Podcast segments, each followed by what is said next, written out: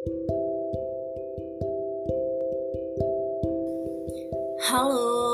nama gue Andri Muftian Safitri. Apa kabar kalian hari ini? Udah makan? Tuh, gue tanyain.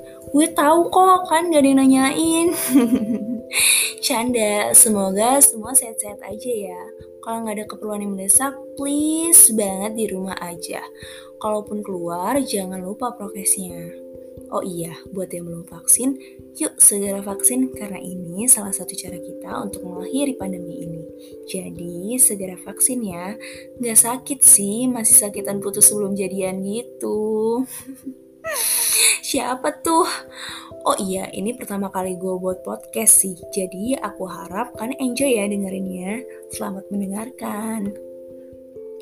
Nah, kali ini gue pengen ngebahas tentang future plan atau rencana masa depan. Dan pastinya masa depan berkaitan dong sama cita-cita.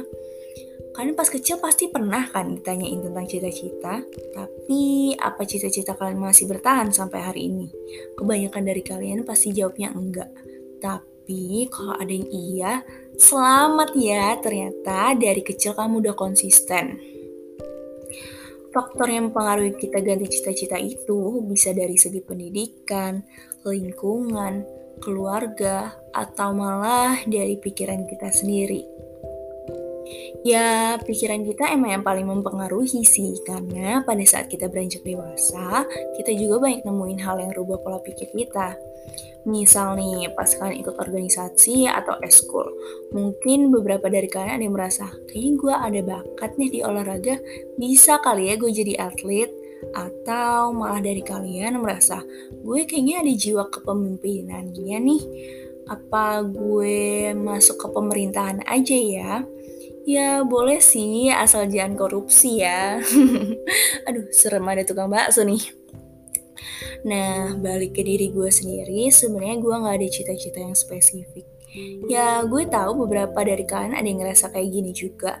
Gak apa-apa, manfaatin waktu lo buat mikir matang-matang tentang rencana ke depan.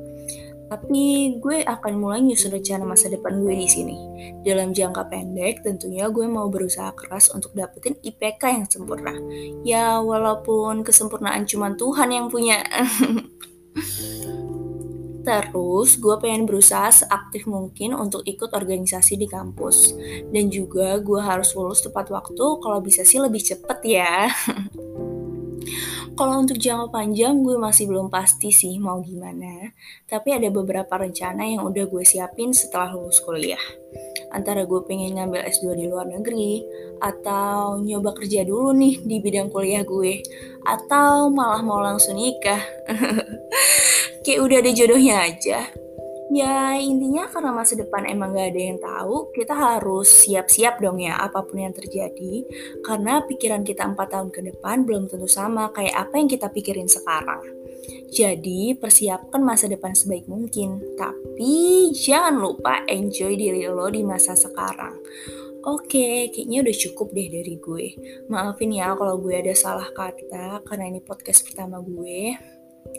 Sampai jumpa di podcast aku selanjutnya. Kalau ada.